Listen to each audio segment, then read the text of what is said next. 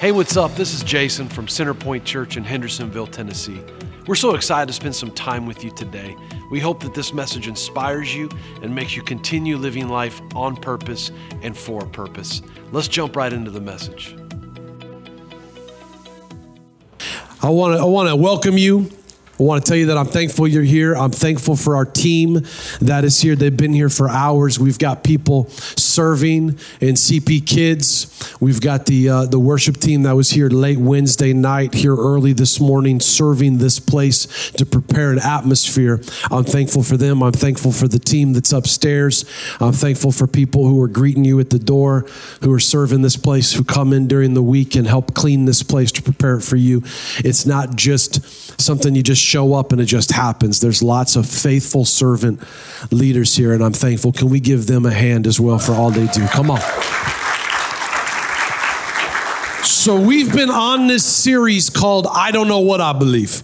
And I think it is so important. I would say that it is paramount that we now put our theology in place for that. When times of crisis come, when times of persecution come, you're not sitting there trying to figure out what you believe and what's real and what isn't. That we've got to put these things in place ahead of time. So, the first week we talked about the Bible, we talked about how does, does the Bible piece together, who decided what was in the Bible Bible? How do you have over 40 authors, 2,000 years worth of history decided to put into one little thing with a pretty leather cover with your name on it, probably in gold? I don't know why it's always in gold. And we talked about that. Last week we talked about angels. Do they exist and are they still around in today's society?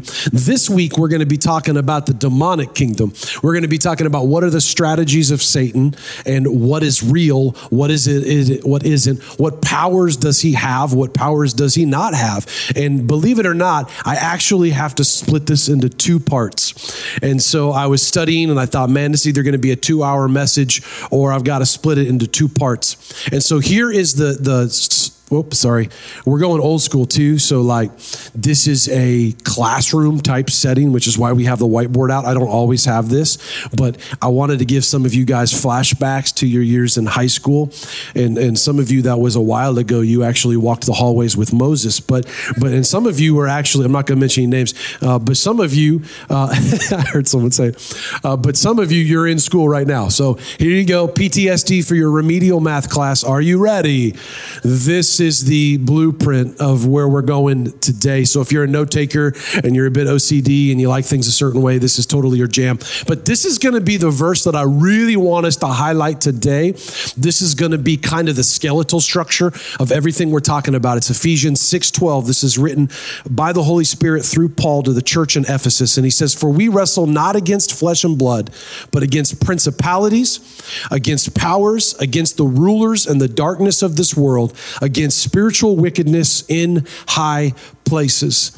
The crazy part is is that more people actually believe in the devil than they believe that heaven exists which doesn't make any sense to me. But this is going to be our structure. And I want to let you know right off the bat that Jesus confirmed that this kingdom is there. Really, the idea that we're going to be talking about today is that Satan is the great counterfeit. Satan counterfeits everything that God created because Satan doesn't have the power to create something out of nothing. It's called ex nihilo. He doesn't have that power. So what does he do? He creates the counterfeit of it. And Jesus confirmed this. So Jesus is is, you know, terrorizing the religious crowd as, as Jesus did. The religious people hated Jesus. Sinners, people caught in bondage of addiction, they loved Jesus. They were drawn to him. It wasn't the sinners that put Jesus on the cross, it was the religious people. Let that sink in. And so when Jesus is casting out demons and healing people, the religious people didn't like it because it's messing up the status quo. And so they start calling him Beelzebub. They start saying, well, he's using the power of Satan to do these things. And I want you to hear what Jesus says. This is recorded in the tax collector Matthew Matthew's gospel 12, 24 through 28. But when the Pharisees heard this, they said, It is only Beelzebub, the prince of demons, that follow that, that this fellow drives out demons. Jesus knew their thoughts and said to them, Every kingdom divided against itself will be ruined. Underline that, because we're going to talk about unity in the church. Every kingdom divided against itself will be ruined, and every city or household divided against itself will not stand. If Satan drives out Satan, he is divided against himself. How then can his kingdom stand. And if I drive out demons by Beelzebub, by whom do your people drive them out? So then they will be your judges. But if it is by the Spirit of God that I drive out demons, then the kingdom of God has come upon you. This is the strategy of Satan. I want you to write this down. The great counterfeit. The great counterfeit.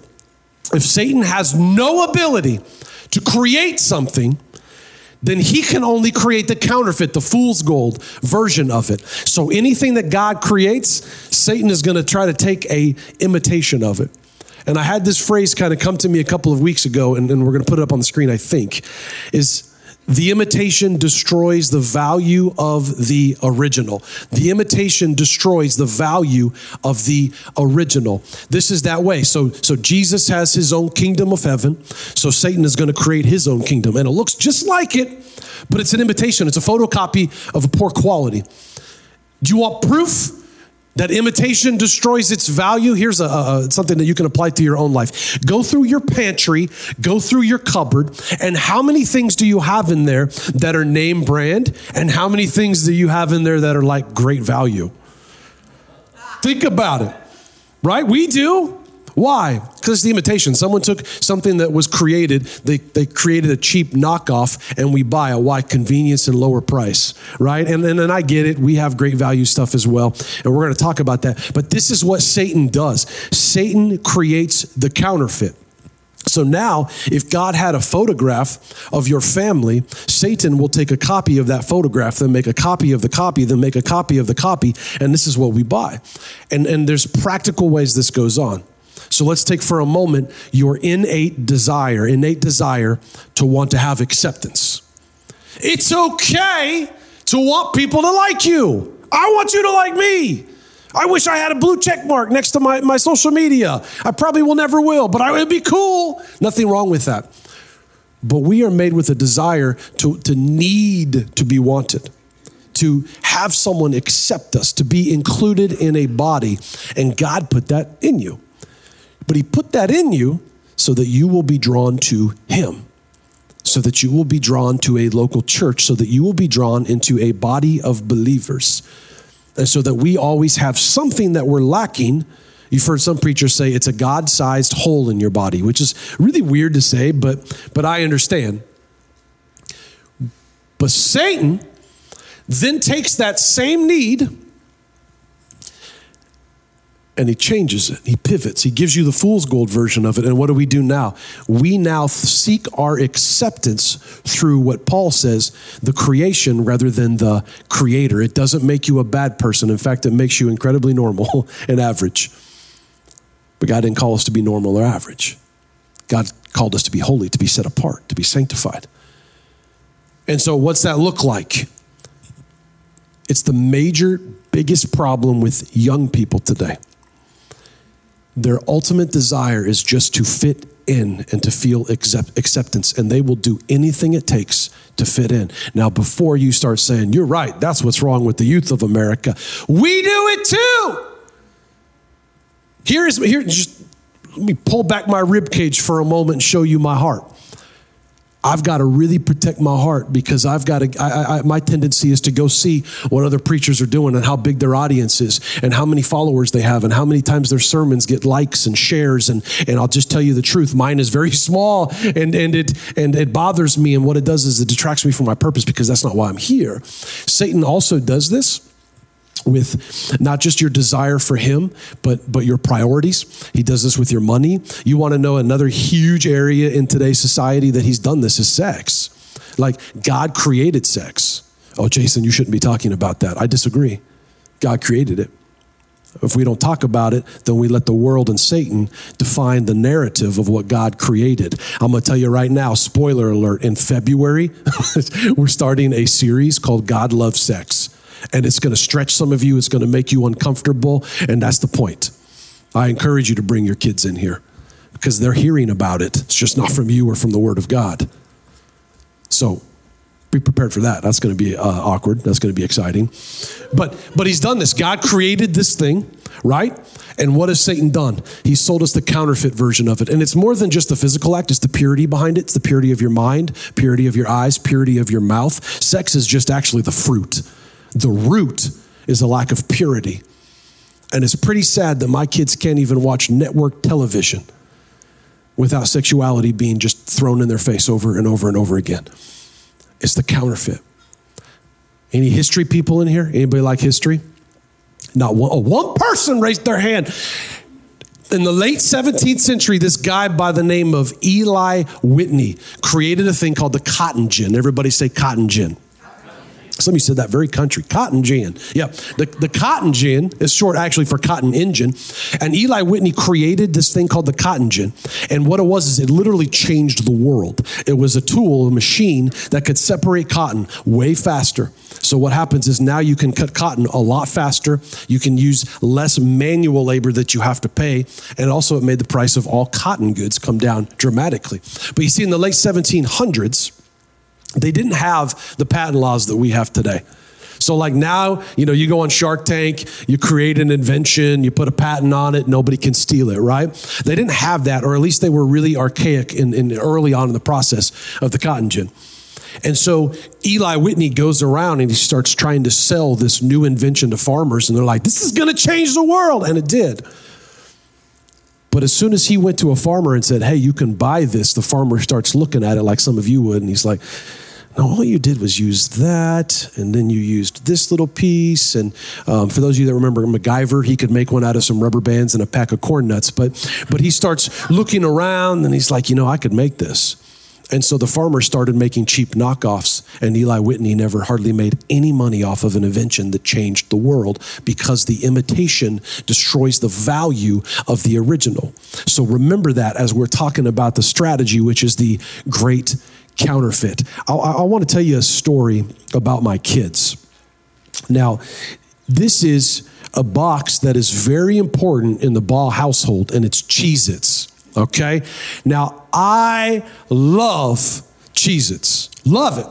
Like, we can't keep them in our house. In fact, I had a very large box of extra toasty Cheez Its on Friday morning in my house when I woke up. I go there on Saturday, extra toasty large box is missing from my pantry. My wife, who was on a trip this weekend with several of our kids, why y'all laughing? Oh, because you were a part of it.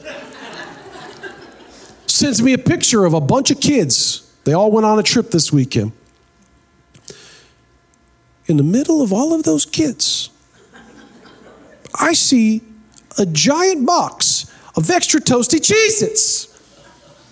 And she says, Oh, we'll bring back what the leftovers are. Bro, I just saw seven kids sticking their hand in this box of Cheez Its. You keep it, all right? You keep those Cheez Its. I've already had COVID, but there's probably germs in there way worse. Keep the Cheez Its. So, this is the only one I had. And full disclosure, this is pizza Cheez Its, which is like at the bottom of the, of the scale of good tasting Cheez Its like these are gross. If one of y'all want this box you can have it but my kids hands have been in it. Just full disclosure who you pointing to? Madison you want this box? You can have it. Not right now though. I need it for the sermon. So for those of you that don't know me I was a school teacher for 10 years, middle school history teacher, all right? Which is like you're stuck in the land of hormones and puberty for 10 years. And, and so I, I was a teacher, and then I went straight in from that into being a youth pastor. So it's not like my household is flowing with excess income, all right? Like I've made too many good decisions to be able to get a bunch of money from the government. Can I get an amen? No, sorry, sorry. No, no, don't clap for that. Don't clap for that. Clap for my sermon. So we were looking to cut some corners. Like, where can we make some corners to cut to save some money? Because it's been a while since daddy's bought a pair of shoes and I need some new Jordans. So, so where can we, we cut corners? And I thought, man, we, we are going to cut corners by buying the generic brand of Cheez Its. At this time, my kids were so young. I'm like, dude, these kids don't care. Whatever you put in front of them, they eat, and half of it ends up on the floor. They'll never notice. And so I took the Cheez Its. This was back when my wife was working on Saturdays. So I was a single parent on Saturdays which was terrible. But but uh, props to any of you single parents. It's not easy. And so I put the Cheez Its in their, in their bowl. And my oldest daughter is a tad bit dramatic. I don't know where she gets that from. but she's a tad bit dramatic. So she takes one bite of the generic brand Cheez Its, she spits it out, and this is what she does. Ah! These are horrible, Daddy. What are these? These are terrible. And I'm like, no, hold on, girl. Okay, hold on. That's way too, too dramatic. They're Cheez Its. Just eat them. In my mind, I thought, how on earth did she notice? I didn't even put the box on the counter because I know. She didn't even know how to read, but she would know. Ah, oh, these are terrible. How did she know they were bad Cheez Its? All right, let's take a crazy story and let's tie it into a deep theological truth. How did she know that these were counterfeit Cheez Its? It's not because she had good experience with the counterfeit, it's because she knew what the real one was. It's the same way with money. The guys that are trained to be able to, to look at fake money, they don't spend their time looking at fake money. They spend all their time studying the real version of money. So when the counterfeit comes, they know right away this ain't the real deal because the counterfeit changes. How do we apply that to our own life? That's why I am so passionate about men and women getting in the Word of God. We've got two different virtual groups online one for women, one for men. We're reading through the Bible. It's not too late to join. We have to do this now. Why? Because the only way you're going to recognize when there's counterfeit teaching or counterfeit preachers or false preachers so that you are not deceived is because you studied the original. And when you studied the original, the counterfeit sticks out like a sore thumb. But if I'm the only Bible that you hear, then you will not be able to recognize whenever the counterfeit comes and it changes. It ebb and flows with society or what the Supreme Court of the United States says. But like I tell you, that God's word is full of absolute truths and they are absolutely true. And that's worth celebrating. Come on. So let's look back to Ephesians 6:12. We're going to go through this one more time, and then what we're going to do is we're going to start dissecting and unpacking this one little verse because there is so much in this one little verse. Ephesians 6:12. Let's look through it again. For we wrestle not against flesh and blood, but against principalities, powers, rulers of darkness of this world, and against spiritual wickedness in high places. So, first of all, one verse the word against appears five times in one verse. That's a big deal. Five times in one verse. Now, whenever you see something in scripture that appears multiple times in a short spot, it's not because Paul has a stuttering problem, it's for emphasis. So if he's using the word against five times, he's telling you this is what we are against. And he uses the word wrestle. Now, now this means a lot to me. My boy Casey's not here today because he's serving in Tiny Town, but but but wrestle is important to me because when I hear wrestle, man, I go back to when I was a kid, WrestleMania 6, Hulk Hogan versus the Ultimate Warrior, or WrestleMania 5, Hulk Hogan versus Macho Man, and Miss Elizabeth deciding which one of these big muscular men covered in baby oil and tights that are throwing each other around she's gonna fall in love with. And like, I think of that, but the word is actually very different than that. It's not pro wrestling. It's the fake stuff where they actually fight. Just kidding. But but it really is. In the Greek, it's actually the word pele. And pele with wrestle to the audience, they would have known exactly what Paul was talking about. You see, it refers to a house of combat. And in this house of combat, your number one priority would be get your, your opponent to submit. Just tap out. Besides that, you have no rules. You can do anything as long as you get them to tap out. And ultimately, when somebody would tap out, usually one of two or both things would happen. They would literally get their eyeballs gouged out, like they would take their finger and put it behind the eyeball so they could pop it out of socket, or they, or they, I hope spaghetti's for dinner today. Or, or you can take your thumb and your pointer finger and you can actually, literally like a grape, smash someone's eyeball. And the other thing they would do is they would take what's called fish hook. The man, they take your finger and they would do this until your cheek would rip all the way back to your ear. And normally when one or two, this girl right here is like, oh, yeah, I know, it's disgusting, isn't it? But Paul knew what he was doing. He uses that strong of a word to let us know this ain't no joke. This is what we are fighting against. This isn't something casual. I want you to hear this. Satan takes the lives of your children more serious than you often do. And he does not sleep. And he does attack constantly. And how often do we just dismiss the attacks of the enemy? If heaven is real, if Jesus is really the Messiah, then angels and demons are real, and Satan is real, and he is powerful. But what powers does he have? We'll get to that in just a moment. But first, let's break down his counterfeit kingdom, the demonic kingdom. You see, there's four different things in the demonic kingdom there's principalities, powers, rulers of darkness, spiritual wickedness, and high places. Oftentimes, we read this and we kind of just dismiss it. We kind of just go over it like we have it memorized. We don't know exactly what that means, but now's the time that has to end. And I want to say this it's not because that we are taking and elevating Satan but you got to know who your enemy is so you know the strategy when he comes at you. And this is what we're talking about. So the first one is principalities. And principalities is the highest seat of power in the demonic kingdom. Some of the words in Greek, it, it has like multiple meanings in one word. That's why English is, a, is, is not that great of a language when you start studying Greek and Hebrew and even Spanish. But but that's okay. So, principalities has this context of chief, supreme, and it even has this word ancient tied into it. So, that lets you know it's painting this picture of these are ancient beings who are very powerful and have been studying human behavior for a long time. This is the highest level here on earth. Now, you got to remember, Satan is called the God of the air or the God of this earth. So there's your theology why the bad things happen to good people is because at the Garden of Eden, man took the lease to earth and he handed it over to Satan for now. But but your principalities. The second one is powers. And your powers, they submit to the principalities. So this would be the second rung, and it would come down. They submit to the principalities, but your powers are interesting. So your powers, they have the ability to roam wherever they want and interfere with whoever they want. This is important.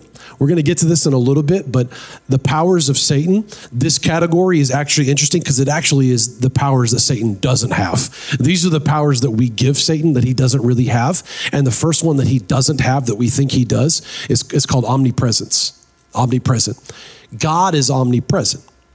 Angels are not omnipresent. Satan, Lucifer, the day star, the son of the morning, he, he is not omnipresent. He cannot be everywhere at once. That is one power that God has when God created the angels. So he does not have omnipresence, which is why he has to have powers, because these are the ones that are roaming your area. Next week, I know it said it was going to be this week, but it's just too much for one week. We're going to talk about this number four here. We're going to talk about can demons have a particular area that they go over? Can they have a particular country that they're in charge of? Can a country be ruled by a demon in today's society? You're going to have to wait till next week to hear that one. My grandfather, who was a preacher, said, always leave them wanting more. So, number three, rulers of darkness of this world. This has the context of a military training center. So this would be, don't, don't you for a second think that, that Satan is not organized. So this is the idea of there is an, organi- an organization and they're training for particular purposes, for particular people, for particular instances. And that's what they're talking about with rulers of the darkness of this world. And the last one I touched on a little bit, spiritual wickedness in high places. This is talking about on earth, high places meaning it can be the White House, it can be the kingdom, it can be your boss at work. Some of you are like, yep, I know where that. No, no, no. Ken, you better not say that. Ken works here at Centerpoint. You better not say that. Uh, spiritual wickedness in high places. These are foul, cruel beings and oftentimes they're used for a particular purpose. So you kind of see that. So as Paul is talking about this and he's writing this to the church at Ephesus, he's particularly talking about them in order. And then later on, when he's writing to other churches, he references powers and authorities and wickedness again. And so I, want you to hear two of these types of scriptures, and these are amazing. Colossians 2.15. And having disarmed the powers and authorities, he made a public spectacle of them by triumphing over them on the cross. This is him talking about Jesus. He's saying at the moment of the cross, he actually made a fool of these demonic forces because Satan thought, all I have to do to get rid of this earth is to kill Jesus. But by killing Jesus, he set the stage for him to conquer death. And it was actually the final nail in his coffin instead of driven in the wrist of Jesus. And that's what we're celebrating. Can I get an amen? Come on. Some of you are acting like this is a funeral. This is a pep rally. Colossians 1:13 For he rescued us from the dominion of darkness and brought us into the kingdom of the son he loves. What is Satan afraid of? What is the strategy of Satan? To create the counterfeit, And the other thing, this is number two disrupt unity within the church. Disrupt unity within the church. I have this, this, this is fantastic. I stole this from a preacher. The devil is not afraid of a big church, the devil is afraid of a unified church. This church could be 3,000 people, and the devil would not care if he had his greasy fingerprints in it because it would not be effective. So, how do preachers who you find out later were like, you know, they, they, had all of these different impurities in their life? They were sleeping around or they were embezzling money. And how did the church grow? Well, the answer is very simple because the word of God never returns void. So, if he can use a donkey in the Bible, he can use a preacher. But, but I can tell you this that we can fill a room, but we will not have the anointing that can change a life if there is not unity in this place.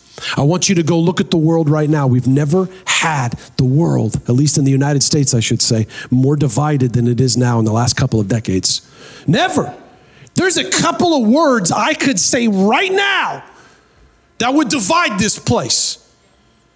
I could say Trump. Woo, divide this place. I could say guns. Woo, divide this place. I could say Alabama. Woo, divide this place. That one I'm okay with. Satan doesn't care if your church is large because it will be ineffective. It's a spiritual glutton sitting around in a rocking chair, not doing anything. But what would happen if Pentecost started here? There's less, pe- there's less people at Pentecost than there is in this room right now. That's what Satan's afraid of. Let me tell you something. This isn't even in my notes, this is free. I've worked at churches now for a while, some bigger, some smaller. I have never experienced pain as I have from other believers. In March, we're doing a series called Church Hurt. Some of you need to invite some friends. In the last couple of weeks, man, I got a message. I'm just going to say it. I hope you're watching. From a lady that doesn't even go to church here yet, never has seen me face to face before sent me a message that said, Because I changed the sign out front, that I've desecrated this place and that God is going to judge me and that I've turned this church into a honky tonk. I don't even know what that means, but. And I'd like to tell you that it didn't bother me. I'd like to tell you that I just dismissed it, but it distracted me from my purpose. Can I tell you this? I'm going to do whatever I can to be fishers of men, but guess what? Fish don't eat food you eat. They don't. What do you like?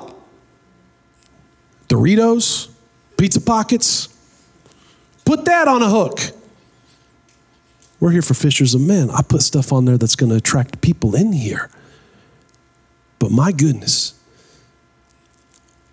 you're going to distract someone and try to tear them down over painting brick? What's going to happen when real persecution comes in? We've got to be there for each other. The church cannot be divided over something as simple as painting a piece of brick or changing walls or putting lights on or having coffee in an auditorium. My goodness. We do not wrestle against flesh and blood. We have this enemy. We have this enemy. I want you to hear Paul Oh, I want to end with that sermon, that message, so I'm to wait a second. But, but let's talk real quick. We're almost done about the strategies and the powers of Satan. We've already touched on it. He is not omnipresent, he cannot be everywhere at once. The other thing is this he's not omnipotent, which means omnipotent, which means he is not all powerful. Satan is a created being and he has limitations. How do we know that? Because he is created in a world and in a system that God created. And he doesn't have the power to go past that. So think about your dog with like one of those electric collars on. Like you're the one that sets the parameters of where your dog can go. That's what it is for Satan. God set the parameters. Go read Job. Go, go, go read some of the prophecies. Go read Revelation. God set the boundary of where Satan can go and the time that he can go. And if he tries to cross that line, he has to come back. So we have to understand that. This is the algorithm to protect you and your family. Gentlemen, I'm talking to you. because Satan stays up 24 hours a day for one purpose to put your family in bondage. And what would it look like if you showed up to heaven and you were waiting and waiting and your kids never came behind you? This is serious. It's time that we take it serious. Here's the algorithm. Are you ready? You versus a demon, you lose. You versus Satan, you lose really fast. You plus God versus a demon is not even close. You plus God versus Satan is not even close. Satan is not the opposite of Jesus. We need to understand that. But we live our lives as if we're sitting in the stands watching a boxing match and it's Holyfield and Tyson, but it's Jesus versus Satan. And I've seen some I've seen some people share some memes on Facebook that shows like Satan and Jesus like arm wrestling. That's terrible theology. This isn't when, when, when Satan got kicked out of heaven, it was like a bolt of lightning. So it's not a battle. I saw someone post something, I don't think it was anybody at this church, and it had Donald Trump with like an angel behind him and it had Joe Biden with like a demon behind him. And I thought, first of all, you're never going to win anybody from the Lord when you put that divisive stuff out there. Second of all, that is terrible theology. Terrible. Satan and, the, and, and, and Jesus are not battling it out. You versus Satan, you're in trouble. We need to understand that. So we need to have what is called intercessory prayer. I want to I want to start approaching the runway with this. Last week, I stood up here and I told you, please keep me in prayer because every time that I preach on Satan, every time I preach on demons or the strategy of Satan, bad things happen, crazy things happen, and I have the worst week ever. And I'm here to tell you, knock on cheap plastic from China. I, I want to tell you that I've had a pretty good week. like, I slept pretty good, having a great hair day, uh, ate plenty of Taco Bell. Like life is pretty good for me. But I also believe that I've been receiving text messages. This is why I love this church, the faithfulness of these people, sending me text messages almost every morning. Some people on Facebook saying, lifting you specifically up in prayer this morning. I want to let you know that I'm praying for you. I want to let you know that this is what I'm praying for. And I swear to you, some of the people that have sent me that message, some of you sitting in these seats have had the worst week ever. And I really believe that you interceded on my behalf. And Satan said, I cannot touch him because he's covered with the prayer of the saints. So I'm going to go after you so that you'll stop praying and then I can get both of you. I mean it. I was just talking to Lucas. I think he's serving upstairs, and he said that at the wilderness, either this morning or last night, I may get these these um, these facts mixed up, but he said that they were getting ready to go in and get their stuff, and somebody had locked the deadbolt behind them, which is actually impossible because they didn't have a key. So they were going to be late to service because that room locked from the inside that no one did. Don't you tell me that Satan is not a part of that. This morning, there was crazy stuff going on with the lights and the sound in here, and the worship team had to stop and pray. Don't you tell me that the God of this air, lowercase g, isn't a part of that. So next week, I'm going to be talking about spiritual warfare. We're going to be talking about what actually happens. What do those battles look like? And where in the Bible are we talking about it? And do we see it? I'm also going to tell you about the story that I was a part of an exorcism because I'm telling you that if heaven and hell are real, and the kingdom of heaven and you believe in Jesus and you believe that he's the son of God and you believe in heaven, then you have to believe what he says, which is also that we have an invisible enemy that's at war and it didn't disappear at the cross. In fact, as we get closer to the end times, the demonic attacks are going to increase, which is why we've got to be unified. Which is why we've got to know what the Bible says, which is why we can't let flesh and blood distract us from who our enemy is. The world is not my enemy opposite political party is not my enemy. People in the world, we often we will often expect the unsaved to act saved, and if they don't, they're our enemy. That's not what the Word of God says. Humans are not our enemy. Our enemy is principalities, powers, rulers of darkness, spiritual weakness, wickedness in high places. And I want to end it with the Word of God. I want, I want you to hear what Paul wrote in Romans. And some of you have heard this verse many times. Some of you probably have it memorized. Some of you may have it on a canvas hanging in your wall that you bought from Hobby Lobby, and you know you looked up that 40 or 50% off coupon on your phone. But this is the Word of God that Paul was writing to the church at Rome as you have men who are having to decide do I make a stand for God, knowing that my family is going to be covered in tar and lit on fire, or they're going to be ripped to shreds by wild animals as the Romans celebrate. So this has power.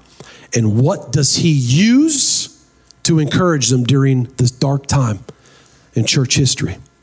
Romans 8:38. For I am persuaded. Another, another one says, I, another translation says, I am convinced that neither death nor life, nor angels, and then he flips it over to the demonic angels, nor principalities, nor powers, nor things present, nor things to come, nor height, nor depth, nor any other create, created being, creature, shall be able to separate us from the love of God, which is in Christ Jesus our Lord. So now that we have seen powers, authorities, principalities, spiritual wickedness in high places, as you read through the New Testament, you're going to start seeing these things light up, and you're like, I've never noticed that before because that is a reminder of who our enemy is. And here's how I want us to end service today I want us to end service by showing unity. And I want all of us in just a moment, I'm going to ask you to stand up and we're going to read that verse, those two verses together so that we can be reminded this is our rallying cry. This is what we're supposed to do. Can you imagine if the church never hurt anybody again, and we're unified in a purpose, what would it look like? I'll tell you what it looked like. It looked like the book of Acts. This is the fourth quarter, church. It's only a matter of time before God comes back. And once He comes back, the people that we know, the people that we love that don't know Him, it will be too late. Now's the time that we press on. Now's the time when you fight for your children. Now's the time that we go on the offense. If God spoke to you in any way during the course of this message, we want to hear about it. Reach out to us at centerpointtn.com. You can partner with us, you can send us a message. We'd love to connect with you.